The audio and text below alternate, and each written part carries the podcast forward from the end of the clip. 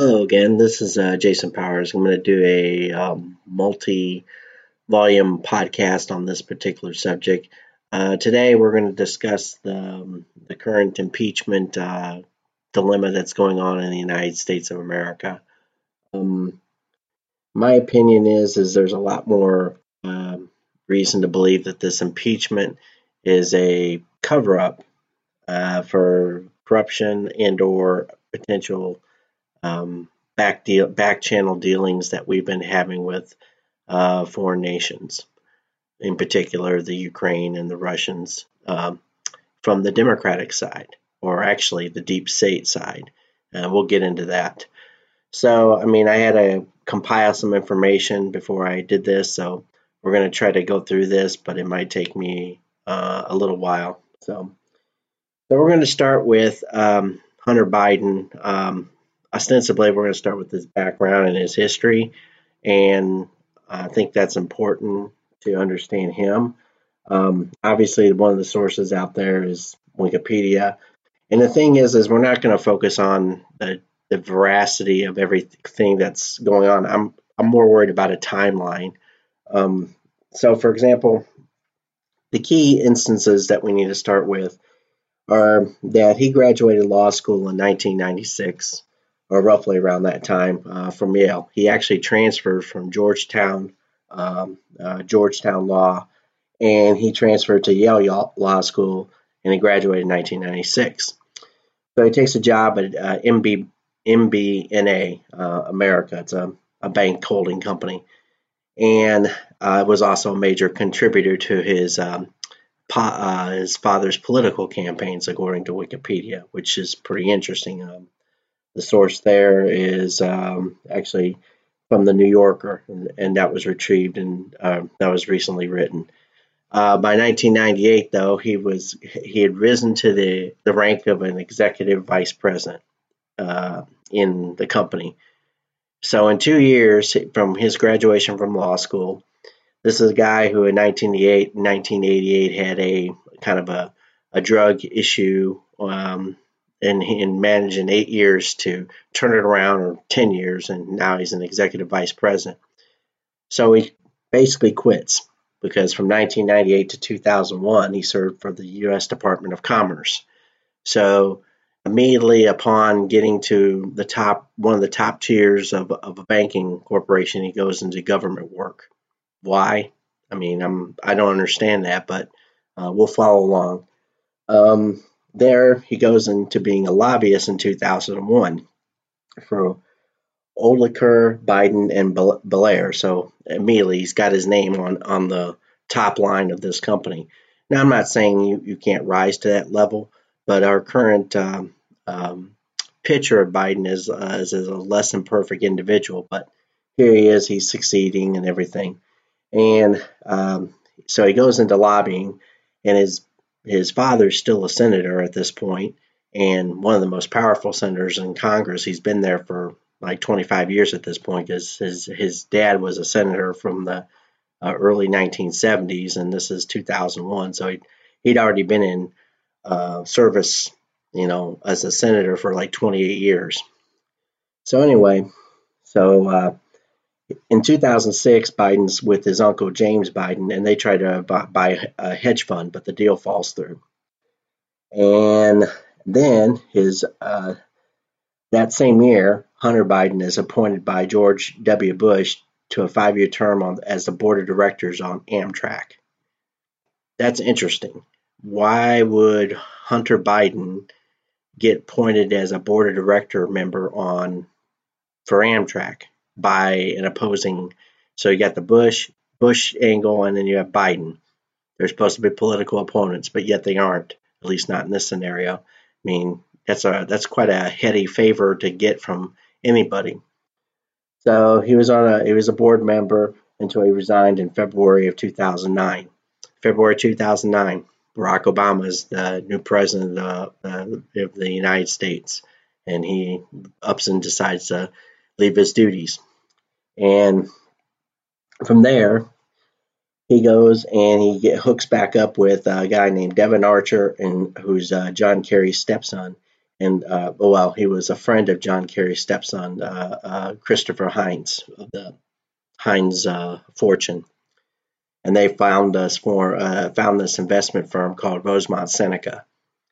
So you had and, and Devon Archer was at Yale, and then he went to Harvard, and he was he was roommates with Heinz in college at Yale in, in the mid 1990s. So they're roughly all about the same age, and they're all from powerful you know, families. You know, John Kerry and Devon Devon Archer obviously is the, the oddball, but he he knows the family well. And then you got Hunter Biden, so you got the uh, Bidens and the Kerrys, who at this point now you have John Kerry, who eventually became Secretary of State, and you have obviously Joe Biden as the Vice President. So they join. Um, they he also joined a law firm at this point in time, um, um, which is kind of interesting.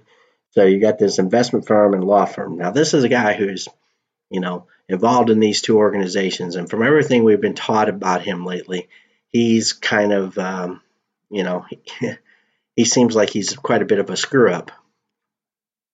Why, you know, at this point in time, he's being highly successful and all this kind of stuff.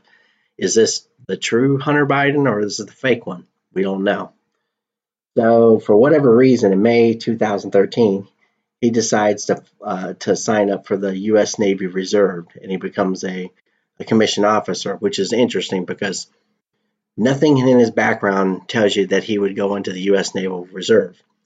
This is where the story changes, and this is where I think uh, we're we're missing something that's being overlooked. I think see I think um, Mr. Biden here was being groomed uh, from some for some kind of uh, mission of some sort and I say, say a mission of some sort, I'm, I'm saying really that he was being used as an intelligence asset because for whatever reason, he went into the U.S. Naval Reserve in 2013. Now, why? Why would you do that? There's no, I mean, there's nothing in his background or history that says he's all gung ho about joining the U.S. Navy. There's nothing in his background that would lead you to believe that. In 2013, Hunter Biden is 43 years old why would he do that? I mean, I know that from just be, I was in the United States Navy, so I understand that there's no there's got to be some kind there's usually a, a, career path and this isn't one of them. So anyway, he gets a age related waiver due to his past drug incident in 1988 and he's sworn in as a commissioned officer, which is just, you know, startling to me. So anyway, the following month, the, the, the, the, the next month after he gets his commission, he tests positive for cocaine. So this is the first, this is 2013. Meanwhile, during this time, um, there was an article, um, for example, um, he was involved in a deal going back in the so in December 2000, December 2013. Sorry, um, Hunter Biden was jetting across the Pacific Ocean on Air Force Two with his father, his father and his daughter and his daughter Finnegan.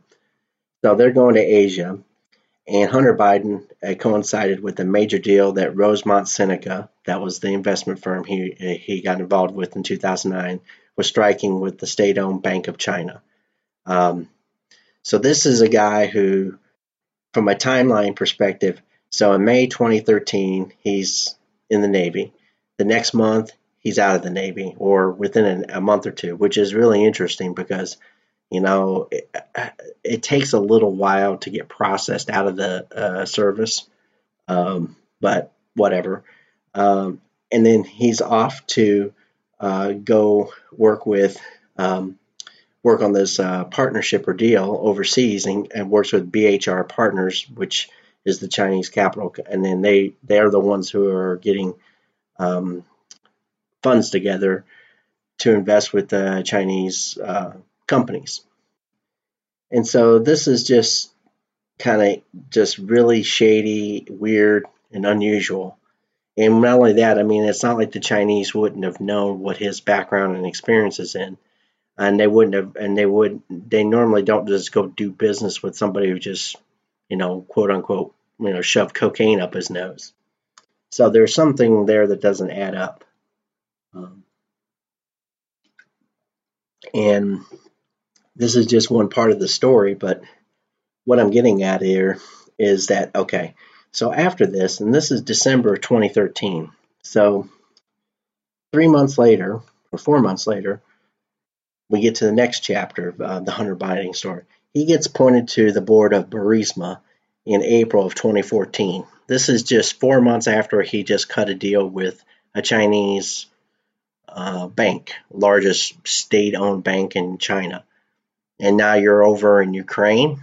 I mean, that doesn't make any sense because, for one thing, you know, I would think that it it would seem to me that you would have to focus on that particular deal in order to achieve what you're trying to do.